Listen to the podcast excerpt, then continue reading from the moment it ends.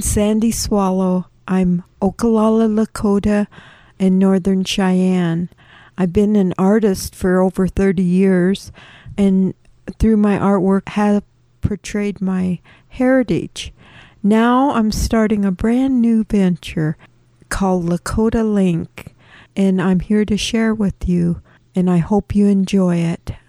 Lakota Link. Greetings from the home of the Seven Council Fires, land of the 1868 Fort Laramie treaties, bringing stories old and new of Lakota values courage, respect, wisdom, to name a few.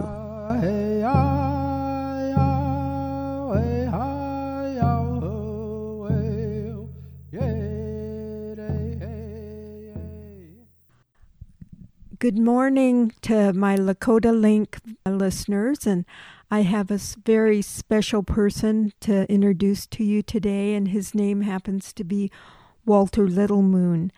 And Walter and I became acquainted actually in a, a very unique way. We became acquainted that we were related through DNA testing on 23andMe.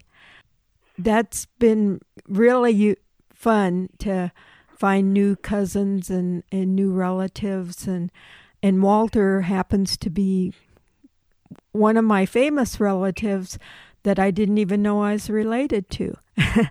and so this is Walter Little Moon. He is Oglala Lakota and and Walter, can you kind of explain where you grew up and who your folks were? Okay. Okay, my name is uh, Walter Little Moon. My mother, her name was Rosa Iron Teeth, and she was born, uh, I think, out in the Rocky Ford area of Pine Ridge. And uh, our father, as far as I know, and what little information I could find, was that he came in from the east. And I'm not sure if they met the east of the reservation or east of the United States. I'm not sure there. Mm-hmm. But uh, his name was Little Moon, and I know he hung around a lot with the Northern Cheyennes. There was a couple of books that I come across with his name in it, but he had the name Little Moon. And my father, his name was Joseph Little Moon, but his uh, original name, before they made him change it, was uh, Iron Heart. That was the uh, name that he grew up with, Oh, but he had to change it because of uh, the laws that was uh, established by the Bureau of Indian Affairs that we had to live under. mm-hmm. And uh, half of my family are uh, full bloods, and uh, the other half are um half and less. They have Oh, more white blood than uh, we do. oh, And the funny part of it was uh, our our mother. She couldn't take the name or live under the name of Harvey. She had to keep her name Iron Teeth. That was the law. Uh, that was the, one of the rules of uh, Bureau of Indian Affairs. You couldn't change your name to a white white name. oh. So their name would have been Harvey. But uh, great grandmother, she married uh, George Harvey Oh, in the Rocky Ford area. Then there was some Martinez's involved in that, and um, they live from they're from the Kyle area. But Martinez, the name didn't come from Mexico; it came from Spain. mm, So that, there's a big difference there. mm-hmm, mm-hmm. Uh, there's one more, and at the moment I can't even think of it. Just at the age where I can remember something, then I can forget the next minute. And tell us, tell us, Walter. of old age. tell me, how old are you? I'm 78 years old now. Oh, okay. That's that's a good age. Uh, Yeah. I I know you had uh, shared with me a little bit about the word Lakota and what it means. So, would you mind sharing that? The word Lakota is basically translates uh, into human being, Mm-hmm. and it is used in other purposes. But uh, in order to have that as part of uh, your identity, that you become a human being. And there's certain steps that you go through as you're growing up. And there's no there's nothing written down like that. Everything is done in order to develop uh, a human being, so you been so you can be called a Lakota. And uh, there's uh, six other bands besides uh, the Oglala. They're scattered all over uh, on the eastern part of uh, South Dakota. And they all have different, uh, there's some that speak with an N, some with an L, and some with a D. And uh, we can understand them to a certain point. And sometimes uh, the pronunciation of the words are different, but the meaning is the same. So it's not a, a language that's hard to figure out. It's just uh, understanding that whatever you talk about in Lakota, I don't care which band you come from, but when you speak Lakota, the language belongs to you as an individual, meaning that uh, it's not a community thing, or it's not a district thing, or it's not a reservation thing. We all speak Lakota, but we all speak with uh, individuality. Individuality was a very strong accomplishment, which is the Lakota. There's the Lakota woman, there's the Lakota man, Wichasha. So, in order to be a Lakota, you had to understand a lot of things about yourself, even down to the idea of uh, religion. We didn't have uh, the so called religion, but we had ceremonies that were designed to find out if you can under, uh, if you can identify or learn how to identify what is uh, your understanding of what the creator is many shapes, many different forms, but they're all part of uh, life. We call it the brotherhood of life. That's that's that's our understanding of it. But we all understand it individually. Like today, you know, you're taught in the classroom. You've got maybe 30 students in the classroom who are taught the same thing day after day. But in Lakota, you're taught by your mother or your father so those are things uh, that are very important to uh, remember. So all of these come under the heading of Lakota. So when you accomplish that, somebody would call you when you get to that place that you are now a man or that you are now a woman. So that becomes part of your name.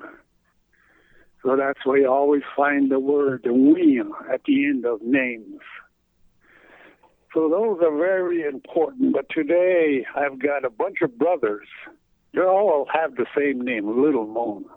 Mm-hmm. And I've got some. I have one sister and one half sister. And uh, no, no, I've got six half sisters. Oh. And they all go by the name of Good Medicine. Oh. And two of them, one uh, uh, Teresa from Sioux Falls, she went by the name of Little Moon and also she went by the name of Catches also. And then my sister Pauline, she went by Little Moon. So it's very difficult to uh, uh, address yourself, but I call myself the youngest of uh, the Little Moon family. Oh, okay. That would be me. Sure. So they're all gone now, and I'm the only one left. Oh, okay. You know, that's a sad thing, and yeah, it's hard. I know. Um, I had just interviewed my first cousin, Larry Brewer, and he was telling me, and I did not know this, you know, until the interview, because I didn't grow up right close to my grandparents. But uh, he was saying that my grandpa Ben Mills basically spoke at home in Lakota all the time, and that he was more traditional than I ever realized. So it, this has been a journey for me to learn a lot of things, and I'm really happy when people are willing to share. And, uh, you know, I had been very interested in Jane's uh, Facebook post where uh, you had shared with her about w- Wounded Knee in, in 1973 uh, and uh, what your perspective was on it. Can you kind of, uh, for people that don't know, maybe the younger generation do not realize that Wounded Knee there in Pine Ridge, South Dakota, was taken over by AIM back then. They had a point. They had a point they wanted to make, and uh, I I just think it's interesting for people to understand um, these entities. Do you want go? Do you want to tell them about the entities that were involved? Okay. Uh, as far as uh, information based on uh, American Indian movement, we knew very little about them out in the districts. And uh, every once in a while you'll hear something, but it wasn't that important until that February I remember that day very clearly because my brother just got out of the hospital. He got hit on the head with a two by four and kind of knocked him silly, so he had to be in the hospital for a few days. And he came back, and my brother and I we went to the hospital, picked him up, and brought him back, and took him down to my mother's place. And we just stayed there. And early the next morning, uh, I heard somebody knocking on the door, so I opened the door, and there was a guy standing there I didn't recognize. Was riding a horse. And he said, uh, you know, if you go to the store or the post office, the store is open now, and uh, everything is free.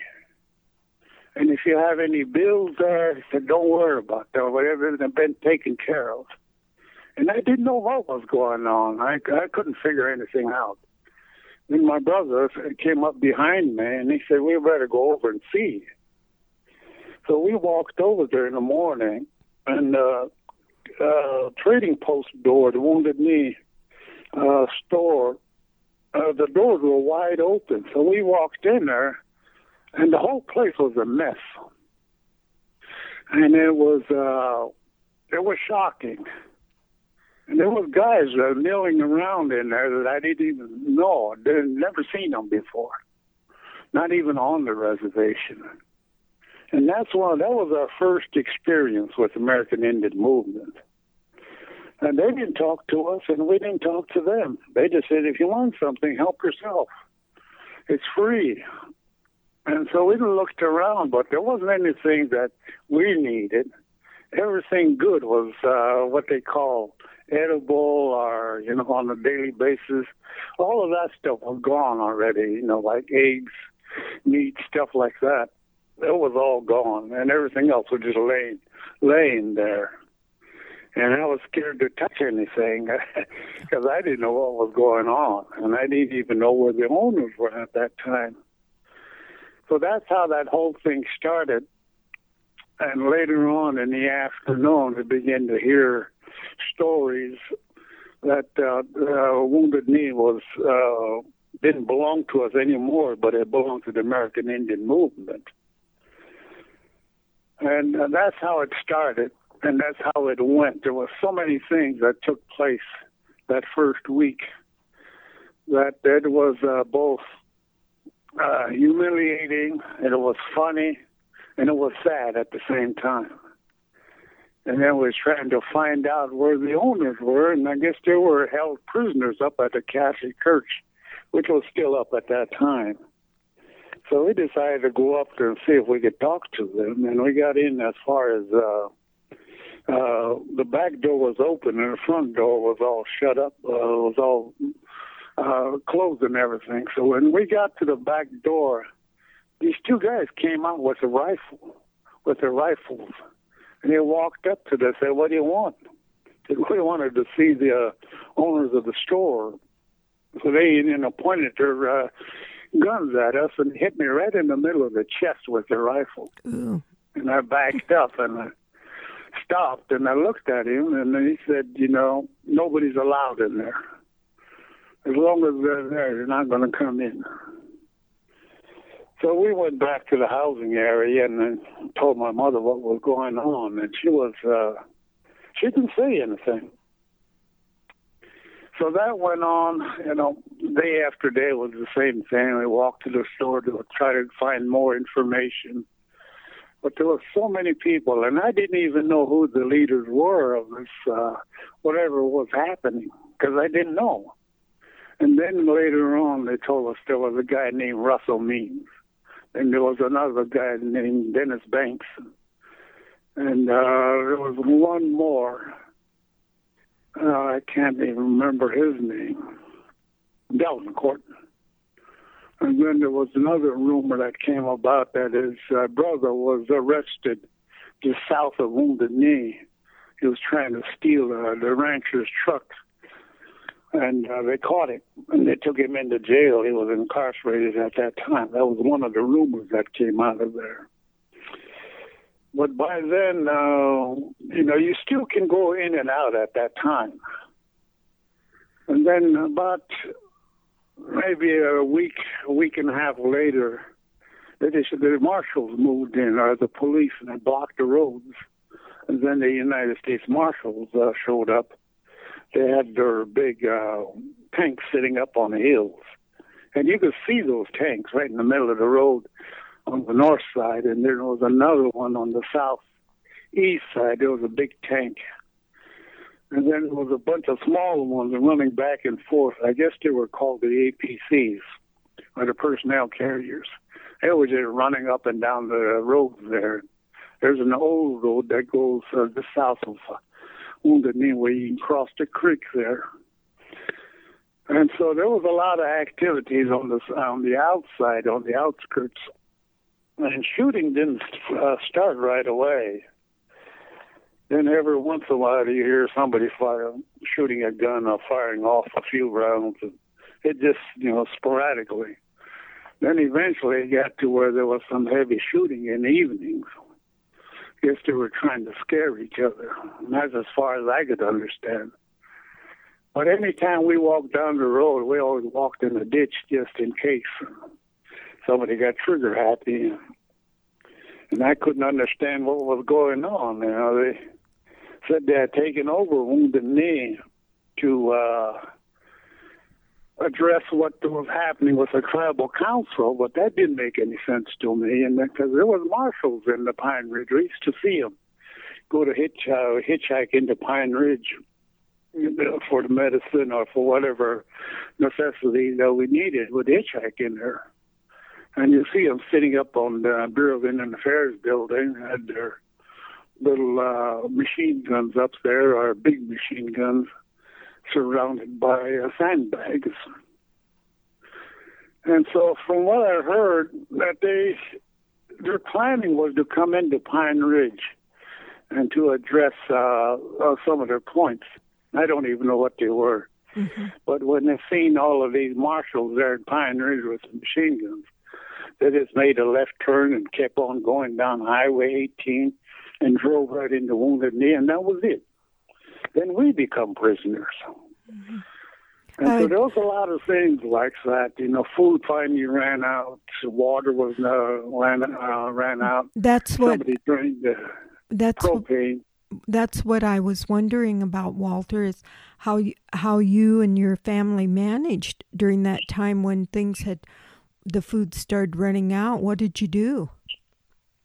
Well, we were okay at the beginning. As that was one of the things that mother did a lot of a lot of the time because she grew up during hard times, and she knew how to uh, you know store away a lot of beans, potatoes, stuff like that.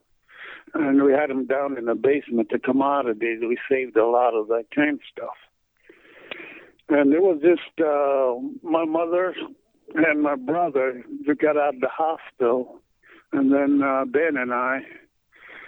So there were just four of us there, and then uh, I think it was uh, maybe that first week or first few days, my sister came. She was living in Nebraska, but she arrived with her husband and then uh, their son. They they all drove in there from Nebraska, and they uh, uh, they were worried about their mother.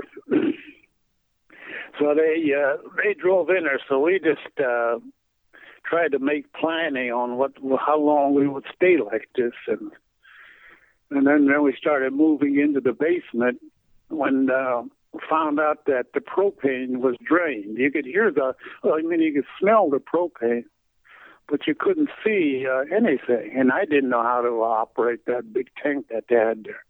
All the housing in the lower housing was uh, connected to one big, uh, humongous uh, propane tank. And somehow somebody uh, walked in there and drained that.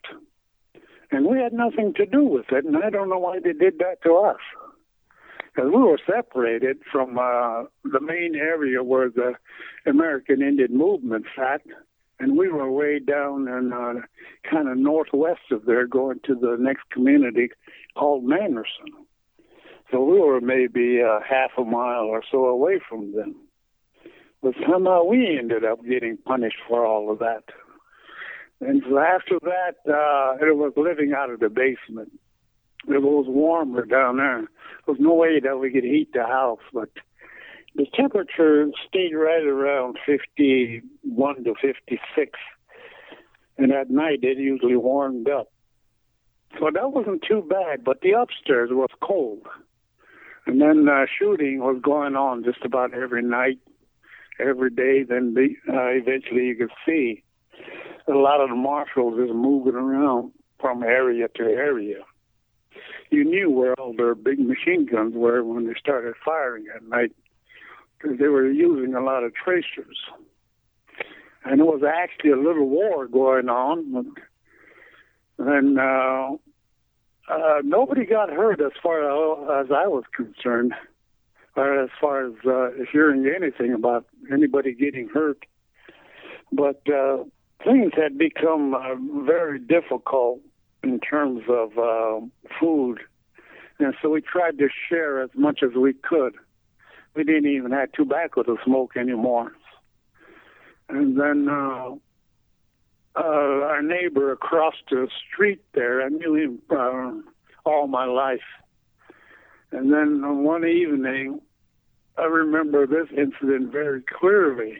This blue van showed up just pulled into the front of his house. These guys jumped out. They kicked his door open, and they were going to. From what I heard, they were going to shoot him. They were going to kill him. And they said they claimed that he was talking to the FBI on the shortwave radio. And I didn't even know he had a radio. But that's what they claimed. And uh, when they found he was gone, I guess he uh, ran out or he must have left. Uh, his wife was there and uh, she she was a good person. Well, as far as we were concerned, everybody was a good person in Wounded Knee. That was the main thing about Wounded Knee.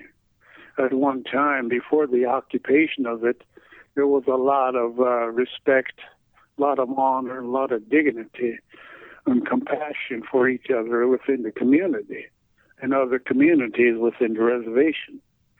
But once uh, the takeover started and after it was over with, all of that stuff was destroyed just by uh, what some of these people uh, uh, who are part of the uh, Indian movement had done.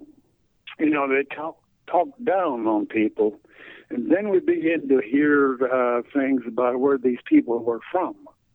And they were what they would call the urban Indians. They grew up around Denver, Minneapolis. Uh, we call them the stragglers. They had no idea what uh, respect or honor or dignity. They had no idea what that was about. So they tried to imitate what some of the local people have, but it didn't work. But in doing that, in the process of it, they destroyed a lot of the friendships or the family, not family knowing each other's uh, uh, community as it was. They started destroying that bits and pieces by rumors and telling lies about other people or what should be done or what what the people should do. And they they even used uh, some of the local people as human human shields. And I've seen this. It's, it's even in that book, The 73 Occupational Women. They they showed a bunch of uh, the elderly women who were going to meet up on a hill someplace with the marshals. So they had these four women walking in front of all of these so-called warriors they had these four elderly women walking in front of them so they wouldn't be uh, shot at. And I didn't realize that till I was looking at that book. Then I remember these are human shields. They're using, and they used our elderly as human shields. They got shot at, then the elderly, the elderly people would have got hit. They would have been killed there. But they walked down the road up to where they were supposed to meet and I think they uh, had a postponement of something, or the deadline, or something like that. But anyway, that stuff like that went on until uh, till the end of that place. And when my brother and I, we were able to get out. We knew we knew where to go in order to uh, get out. And some of the experience we had in the service, we used a lot of that so when you shoot off a flare, you stand still. Then they can't see you that way. You don't drop down on the ground. You just stand still and uh, not move during that time.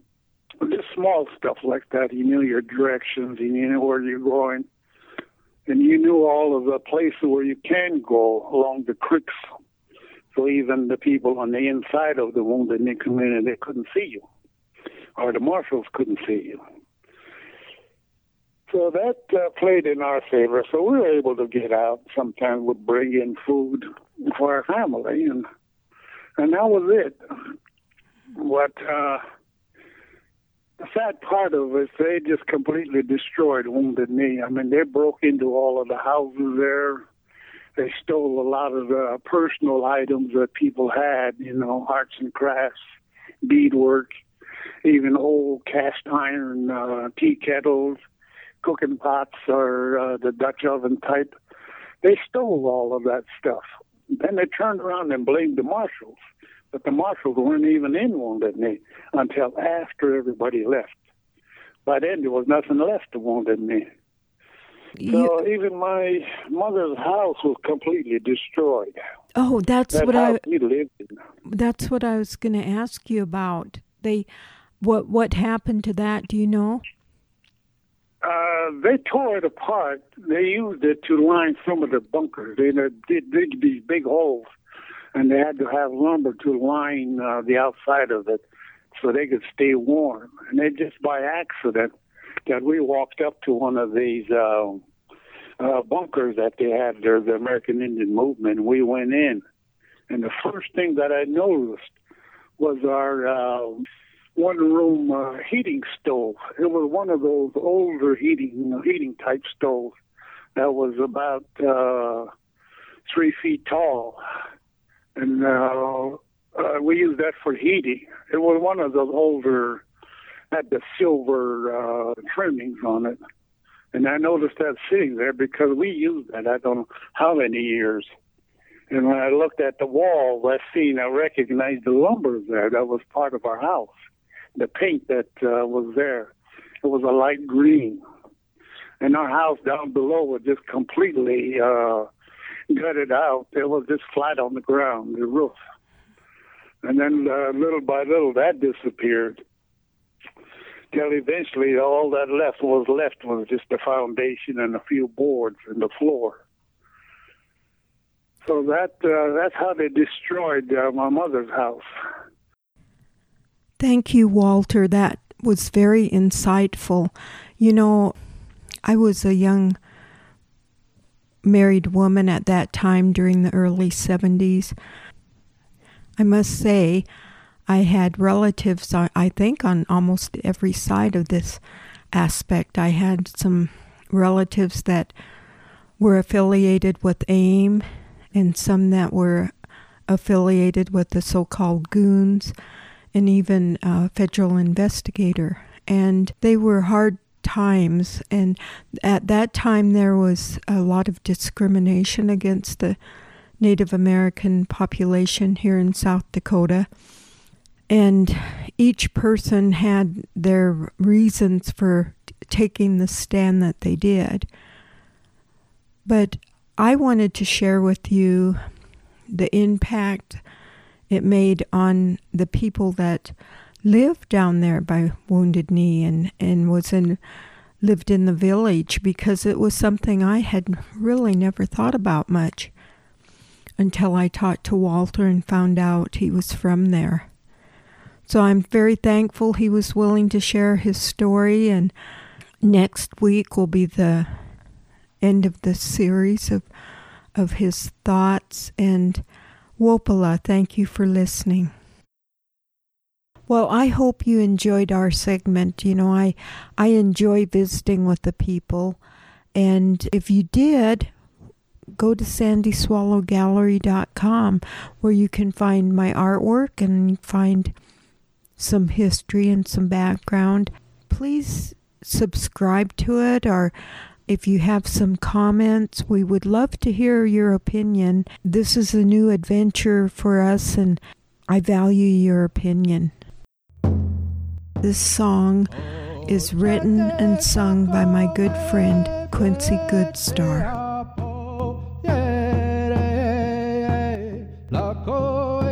Lakota Link is here to share Lakota values. God bless you on your journey. Wopila. Thank you for joining us.